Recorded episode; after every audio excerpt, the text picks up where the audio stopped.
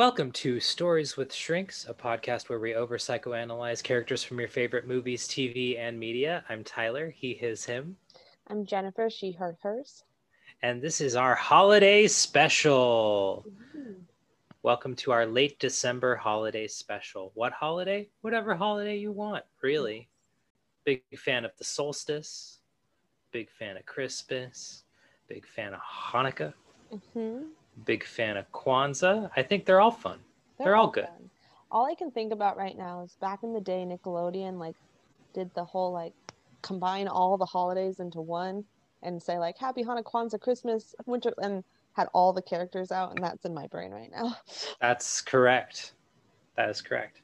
So we uh, we had to get a couple characters from our favorite holiday media for this mm-hmm. episode. But before we dig into that, we do have our get to know you question, a question that I have definitely prepared as I always do. Always right now. These questions. In preparing, actually, in preparing for this episode, we had to look through a big list of Christmas movies and TV specials. My question for you, Jen, is what is your favorite holiday movie or TV special? Someone asked me this recently, and I felt like such a Scrooge and Grinch because I was like, "Do I do I have one?" Do I have one? Um, I mean, the the film I chose is definitely a fan favorite. I watch it every year. Um, more contemporary, I really like The Holiday mm. with Jude Law and um, Jack Black. I've enjoyed that one. Christmas Story is on every year at my house. I enjoyed The Halloween holiday movies also of like Nightmare Before Christmas and those two blend together so perfectly. So that is actually my answer is probably Nightmare Before Christmas. Um, but I can remember watching the Santa Claus movies growing yeah. up. Those were always fun.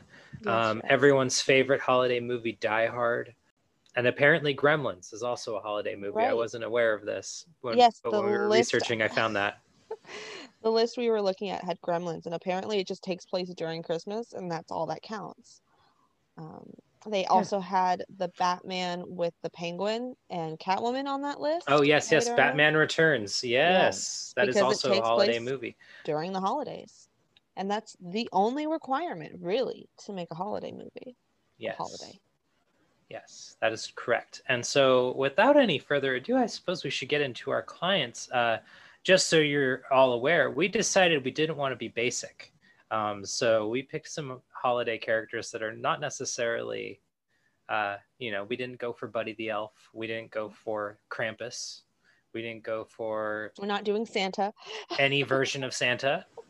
And I think it's going to be an interesting ride. So, Jen, without any further ado, you have a new client this week. I do have a new client. I'm working with a younger teenager this week um, coming off of the holiday season with his family that was extremely stressful and at times very traumatic also. Um, my client's name is russ griswold.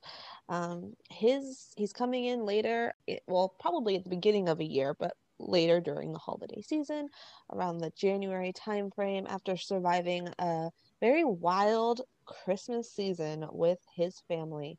So russ also goes as rusty every so often his parents, Clark and Ellen Griswold, older sister Audrey, um, and again in the films they never give an exact age for Russ, um, but I would put him probably like a freshman in high school kind of time frame.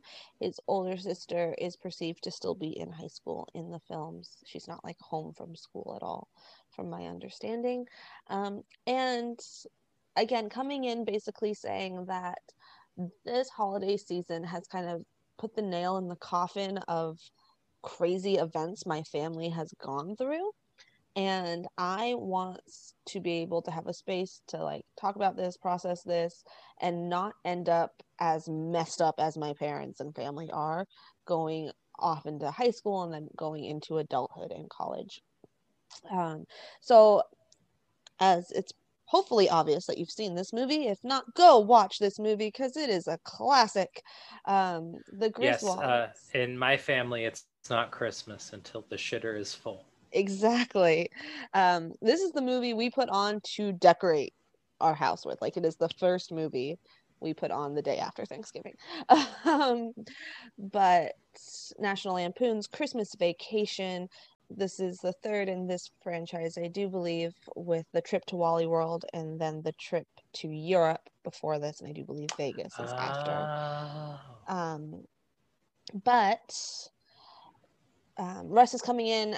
I want to say Russ is cool enough to consent for himself at this point and just like, I'm in. Like, I so he is over the age of 14, and if deemed responsible enough to kind of have the insight and foreknowledge of knowing what the therapeutic process is and given any other like crisis red flag needs um, if you're 12 years old or older you're able to consent for yourself in the state of california we of course want at some point to get a parent signature um, and get them involved in this process as he is a minor. But um, I would at least have him come in for the intake and see what's going on, see um, kind of what he is talking about, what's going on at home, um, and kind of assess from there if we wanted to have parents come in as well and get that signature on the informed consent. Um, but again, he's coming in just initially talking about um, his Christmas vacation and all the things that went down during Christmas and what is happening. And given the stressors that he went through during Christmas, uh, my initial diagnosis, kind of train of thought to kind of provide a roadmap into treatment, was an adjustment disorder. Um, adjusting to the stressors that occurred during Christmas. Um, and again, he kind of knows that there is this Vegas trip leading up for his family, and he wants to get as much help before going into that trip um, and being able to kind of come out of it not feeling like a completely different person. Um, so, coming in presenting about the Christmas, he described that uh, the police had shown up at some point and raided the house after his uncle kidnapped his dad's boss for not giving him a proper Christmas bonus, as uncles do. You know, common thing that you would go show up at the boss's house, put a giant bow on him, kidnap him, and bring him back home. Um, during this vacation, the Christmas tree also caught on fire, resulting in a family member's pet dying, um, a squirrel and a dog chasing each other throughout the house, destroying the house after his dad bought in a Christmas tree from the backyard to replace the burnt tree. Somewhat in a like a disassociated kind of manic state, he kind of did this in. He was kind of like checked out. His uh, Russ described. And again, finally, the cops raiding the home, busting through the doors and windows. He reported that his family dynamics have been like this for a long time, as far as he can remember, and reports previous bigger events that have felt where he has felt like a totally different person in his home. Um, side note, I'm alluding to the fact that a different actor plays the kids in every single movie but um, each major event is almost like changing him into a completely new person. Um, he told stories from his trip to an amusement park where he witnessed his father held a security guard hostage as he made his family go to enjoy the closed park. Um, also, during this event, his great aunt died while in a car with him. And then, also on a European vacation, uh, he lists off a, a list of traumas that occurred around him. Um, so kind of getting this kind of information in the intake in the first couple session, I would also want to assess for his safety needs at home. Um, he is describing a lot of different people at a lot of different needs and levels emotionally, uh, witnessing a lot of traumas, the fact that like police raided his house, wanting to make sure that this is a safe home, um, that he has maybe like a safety plan in mind. Um, and again, kind of assessing to see like what m- might also be occurring at home if there's any needs to be taken care of to provide a safe dynamic for him. Um, then, using cognitive behavioral therapy, we would begin to sh- construct his core belief message. So, I am using more of a CPT kind of lens um, to roadmap his treatment course. We would construct a genogram um, which isn't technically cognitive behavioral therapy, but I like to use genograms as a way to look over patterns of almost like core beliefs and messages that family dynamics have. Um, so what a genogram is, it's kind of like a family tree that's mapped out in very like clinically purposed way. We use different symbols to represent different behavioral patterns, different mental health dynamics, different um, addiction behavioral patterns, personality patterns, uh, relationship dynamics between family members across generations and within generations as well. Um, so really being able to break down like what has the what have the Griswolds kind of been up to over the generations? If some of these um, patterns of behavior have been learned at all, if they're in results of other previous traumas in the family, and what messages are being taught to us as a result. Um, so again, we would construct a genogram to look at how these messages were developed over generations in the family, looking over generations of behavioral patterns, personality dynamics, and learned messages. From there, we would be able to start to look at how his thoughts, feelings, and behaviors have worked together and together go through exercise, such as putting your thoughts on trial, which um, I would have him be like, hey, I've, I've been having this reoccurring thought that, like, because my family's a mess, I'm going to be a mess. Um, so we would say, like, okay, what's the evidence for this thought? What are some evidence against this thought? And really start to put your thoughts on trial, seeing why we may be having reasons for these ev- pieces of evidence your family Christmas ended up with police getting raided. Um, your dad can't seem to just kind of hold it together while his family's around or on these big trips. There seems to be very grandiose themes and ideas that, like, we have to make it the perfect trip, the perfect vacation, um, or it's going to be ruined. And by doing so, kind of becomes ruined. Um, and then, what are evidence against these kind of thoughts? You're your own person. Your family doesn't have to define who you are. What are your different roles? How are you handling these situations differently than your family may be and then being able to come up maybe with some new thoughts that doesn't necessarily have to automatically replace previous thoughts but to have as a way to find like exceptions to rules like i can come up with these different thoughts. I can lean on when maybe in like an anxious cycle um, we would also look for different cognitive distortions, such as personalization or always assuming self responsibility. So, you know what? My dad house the, the lights didn't light up the right way the first time because I did something wrong while setting up these lights and therefore he snapped and started kicking the reindeer across the lawn um, and okay well you did help your dad set up the lights, but you also did your best in the process working with an an individual at the time who wanted to put up over a thousand twinkle quote unquote lights all over the house um, working with the best that you've got at the time. And it's not necessarily your responsibility to make sure that your dad handles these events in a more manageable way we could also look at, for instance, polarized thinking or all or nothing thinking. You know, the idea of if I'm a mess or if my family's a mess, I'm always going to be a part of this mess as well.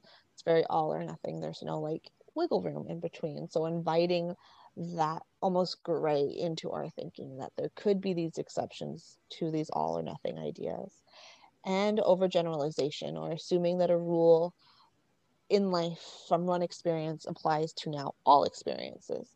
So, for instance, if we've been working together for a while, let's say starting to think about college, overgeneralizing kind of these family behaviors into my future, like I'm going to go off to college, mess it up, or if I meet someone and we have a family and we have kids, all these rules are going to apply to my family as well. And that doesn't necessarily have to be the case. We would also talk about mindfulness techniques such as breathing, meditation, and other coping skills we could use when in family dynamics, and especially when those family dynamics repeat. So, really kind of like prepping him for future trips, for instance, like Vegas, um, and helping him feel like he can maintain a sense of self and separate himself from the family um, and give himself tools to use while different things happen if they happen, which he does kind of know they will because they are the Griswolds.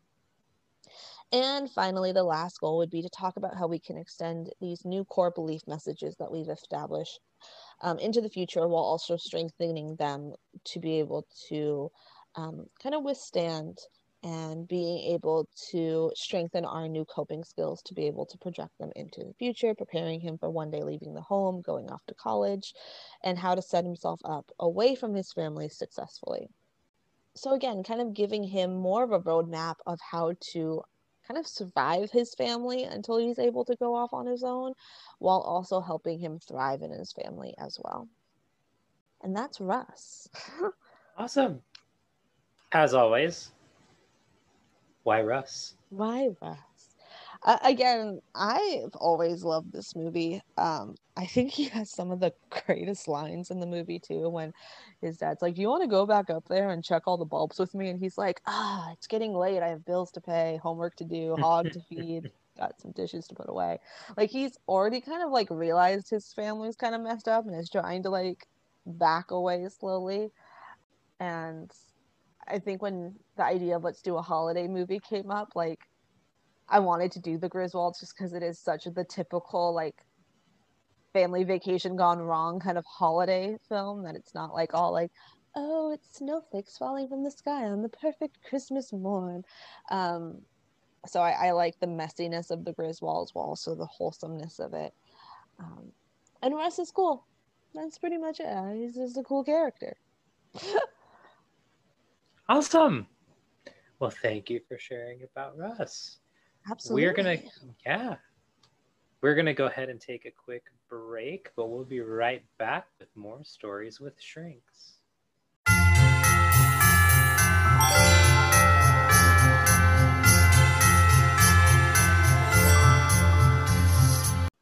Welcome back to Stories with Shrinks. Tyler, I do believe you have a new client on your caseload. I do. Um, and I've taken some liberties with the source material for this one, so we can talk about some some of this from a modern perspective. Uh, my character comes from Victorian London, um, but we are going to just like pop him in a time machine, uh, pop him up here into 2020, um, or at least into the 21st century. Don't feel like just doing classic Freudian psychotherapy. It's not that. It's that I, it's I don't know what the career landscape is like in uh, in Victorian London. Probably um, not I'm, as promising. I'm a little bit well. I mean, right now, um, but I'm a little bit more familiar with what's happening now. So, uh, but without further ado, uh, my char- my uh, my character, how dare, my client this week is Bob Cratchit from A Christmas Carol. Uh, Bob is 30 years old, cisgender male white European British, heterosexual, married, the father of six children, and is currently working as a clerk in what we would consider to be like a minimum wage position today. Um, so Bob is coming in for career counseling, which is something we haven't talked about yet, and it's something where, uh, in California at least, uh, this more falls under the purview of the professional clinical counselors than it does under the purview of a marriage and family therapist. However, I can make the argument that somebody's employment does affect their relationships, and so we can talk about it as an MFT. Especially if you have six children to take care of. Mm-hmm. Exactly, um, and PCC is also something that I play around with from time to time. So Dual I thought it would be tracks.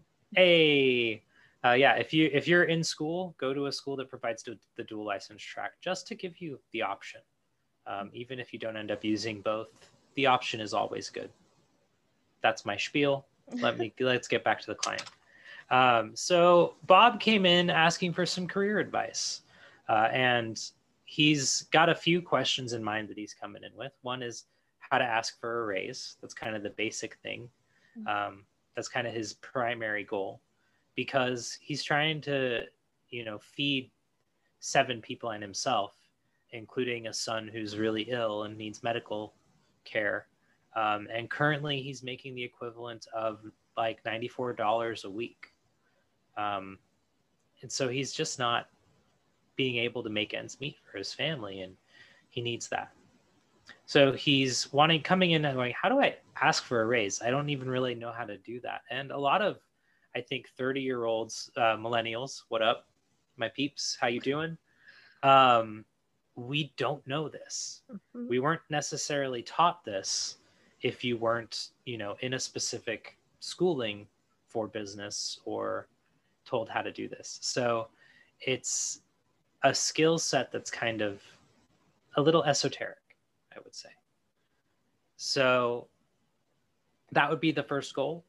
Second goal uh, is how to look for another job while working 60 hours a week because he is working that much and still only making $94 a week, um, according to Wikipedia. That's how much he's making in current money. Um, and the last goal is how to deal with a toxic boss.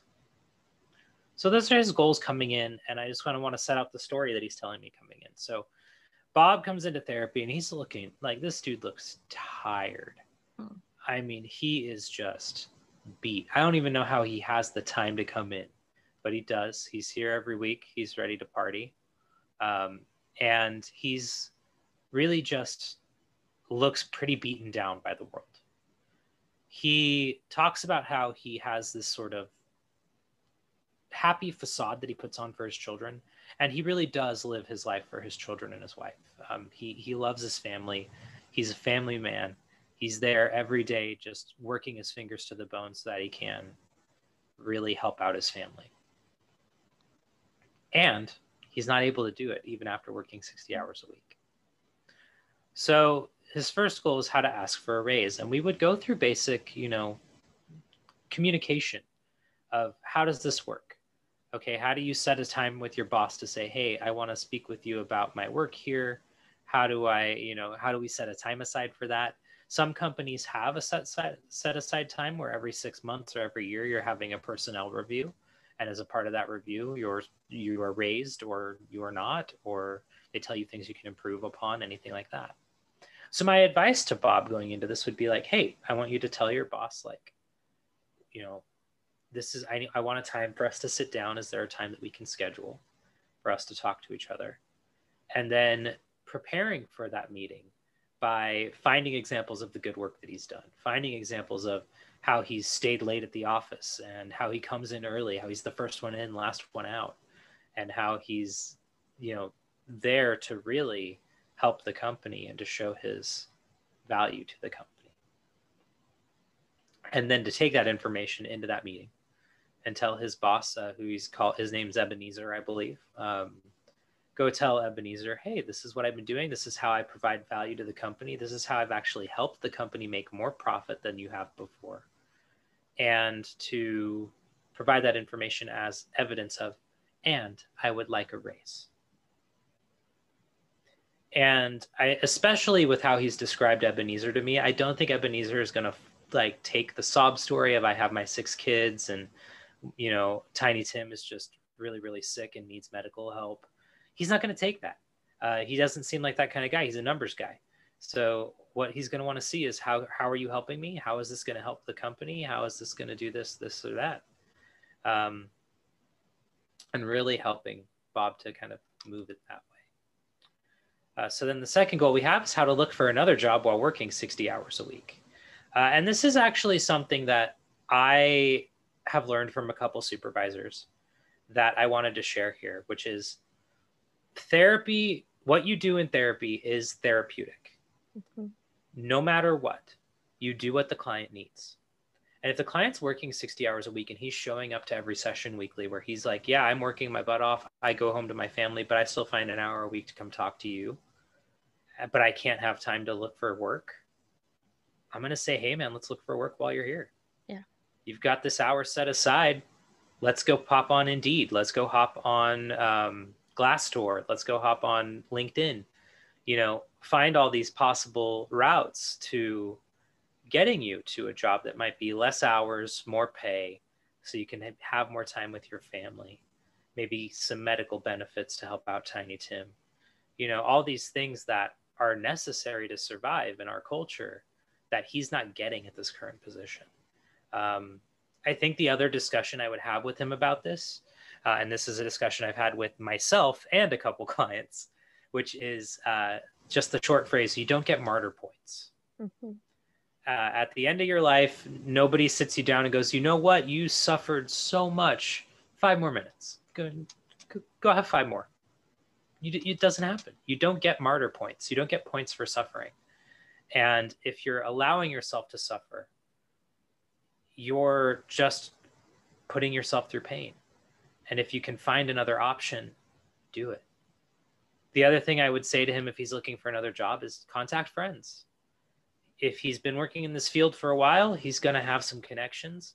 He's going to have networked with somebody. And if he hasn't, I would suggest he starts networking with people so that he can get his name out there, get his name into other managers and other companies so that they know, oh, Bob Cratchit's looking for a job. Oh, I've heard of Bob. I hear he's a good dude.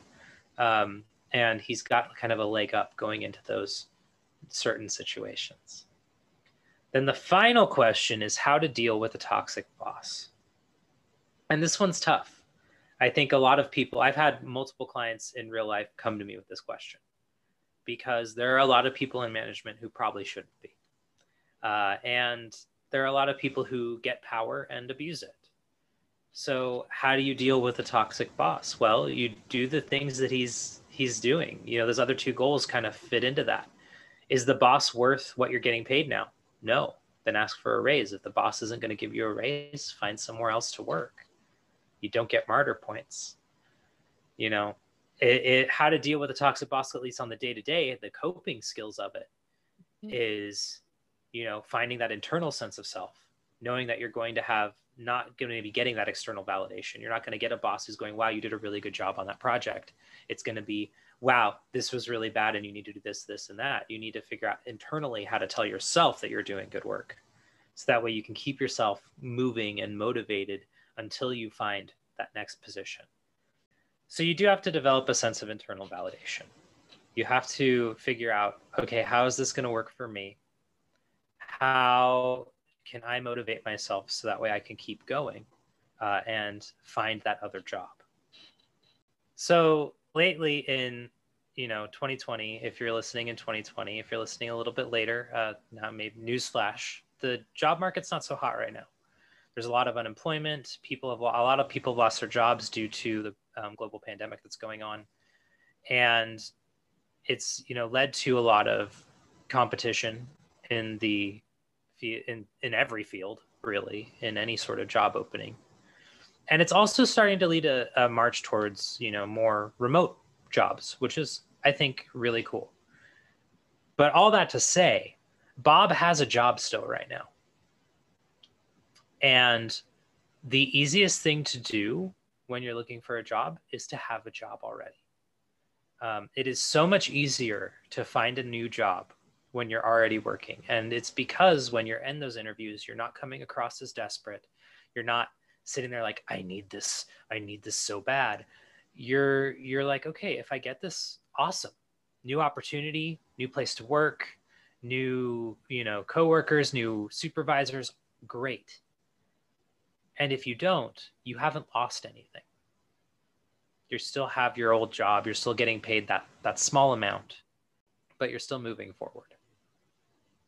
And then the, just the final thing while i'm thinking about it is i would also possibly encourage him to report Scrooge to the Better, Better Business Bureau or or like the labor board, um, just because he's making so little money for so many hours of work. In California, he would be making less than minimum wage for 60 hours of work a week. If he's making $94 a week, he would be making like absolutely no money. Change to the dollar. Yeah. So the idea just that I would maybe get him to report his current job to the labor board, uh, whether that's on his way out or whether that's while he's still there. But he's not being treated fairly right now, uh, and he needs some extra support in that way as well. That idea of being able to help our clients by advocating for them and letting them know what their options are, even like what you said, is almost kind of switching over to a case manager role of let's look for a job together. Yeah. We get to use this time, and so often the case management part sometimes we neglect as like am i doing therapy yeah we are yeah i think going back to that idea because i think it's helpful is that you know whatever's going to be therapeutic for the client is what they need uh, i i remember this uh, vividly as a trainee i had a 12 year old come in and this 12 year old highly anxious uh, very neurotic and I was like, okay, we're gonna do a mindfulness exercise. They had been with me for a while. They they knew that this is kind of what I do, and so I start doing the mindfulness exercise with them, and I tell them, you know, okay, take a deep breath, let your breath slow and get longer, and the client falls asleep. And I'm a trainee. I don't I don't know any better. The client's asleep, like snoring. I know that they're not conscious. So I pull my phone out, uh, which you don't pull your phone out in session ever unless there's an emergency or something. But I pull my phone out and I texted my supervisor at the time. I said, uh, my client just fell asleep. What do I do? Yep. uh, and my supervisor's response, which I think is very wise, was let them sleep. It's what they need. And so taking that into therapy in general, that I, that rule of just give them what they need Mm-hmm. If a client needs five minutes at the end of session so they can have some privacy from their parents if they're a teenager, if a client needs, you know, to go over a schedule so that they can figure out what they need to do to get going with their schoolwork, mm-hmm. if a client needs to do a budget so that they can pay their rent that month, like I'm very all mindful of that with my yeah. student clients of like if I know it's midterm week, I'm not going to stir a pot of emotions. We're going to talk about how to manage midterm week and how to manage schedules if that's what they need because normally they're coming in like i've been studying all night. I'm here but i'm not awake and i'm stressed and i don't have my to-do list and my schedule. And i'm like let's do it. Let's make one yeah. together. Or i've worked yeah. with an individual that's homeless and we sat for three weeks together putting together his papers that he did have and just helping him get organized and letting him know that he had options. Yes exactly. Um, and and you know you said case management. I want to reframe it just a little bit to holistic. Absolutely. That's really what it is. It's treating the person as a whole hum- human being mm. with all the things that they might need help with. Um, whether that is housing or getting connected to social security or you know taking a nap for 40 minutes of your 50 minute session it's moving beyond that traditional medical model of you treat the diagnosis and you treat the symptoms and that's it. It's moving forward into you treat the human mm-hmm. and you move forward in a holistic way. You help the human. Mm-hmm. True story. You don't even treat the human. Yeah, you help. Uh, I yeah, I tell clients this all the time. Is that you're not broken. You need to heal. Mm-hmm. We're not inanimate objects. We don't break we're organic and organic things need to heal when they're hurt. Mm-hmm. And that's the idea. Um, and that's also, you know, I think my bias is kind of showing with my frustrations with the medical model. Um, I don't think it necessarily works for every single situation. There are a couple diagnoses where, yeah, medical model works great. Yeah. Um, especially those more severe diagnoses like schizophrenia or bipolar with severe symptoms yeah, medical model actually treats those pretty well because we've got medications that work really well for those mm-hmm. things.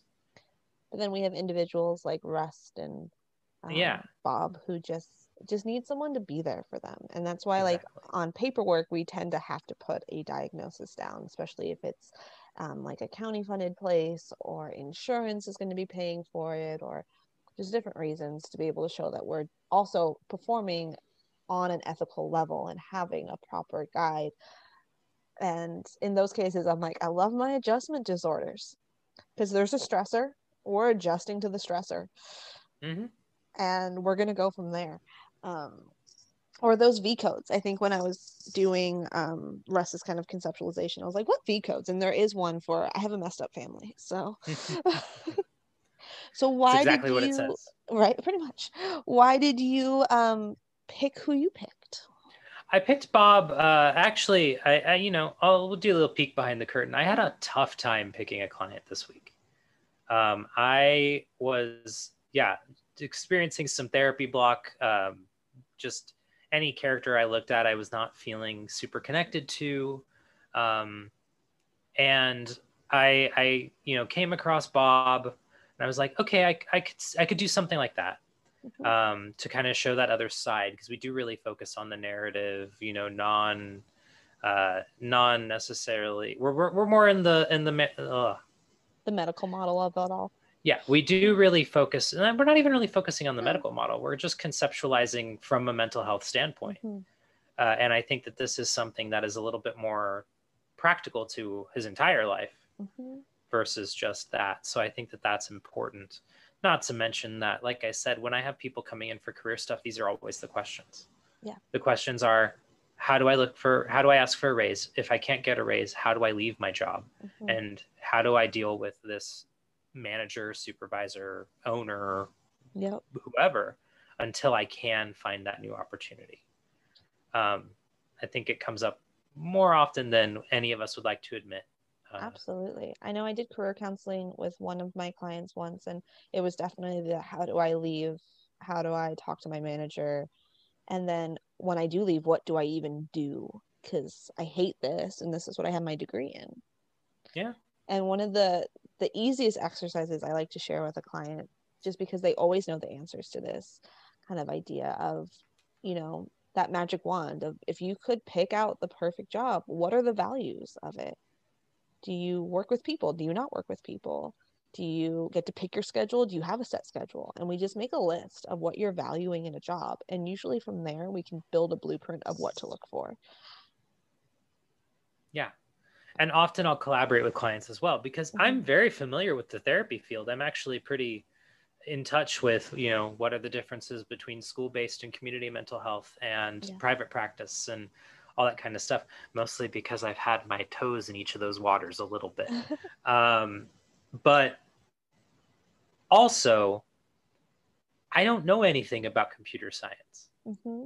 i don't know anything about engineering or you know what you can do with an english degree uh, or what you want to do with your journalism degree. Or if you want to work in those fields and not have those degrees, or whatever it's going to be, it's always, again, goes back to that collaboration piece. Tell me about this field and what drew you to it. Mm-hmm. What do you like about it? Because we know that the, where you're working right now is not working for you, but that doesn't mean the entire field is that way. Uh, and it kind of goes back to the thinking you were talking about with the all or nothing thinking yeah. is that, you know, when you're when you're in a situation and you've been there for a while it feels like this is how everything is and that's not necessarily true mm-hmm.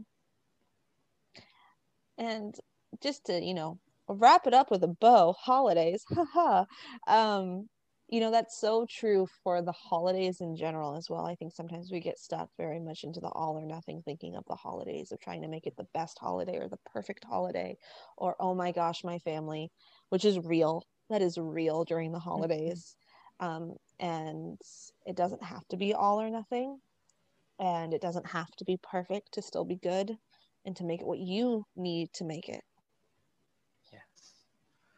Um, I think really what the holidays brings up for a lot of people is triggers mm-hmm. and being around family members and being reminded of what we felt like when we were kids, uh, which is sometimes really great uh, in that Christmas morning sense when you get to rip off all the paper on all the presents, and sometimes really bad when your parent criticizes you and you get taken back to when you were seven years old.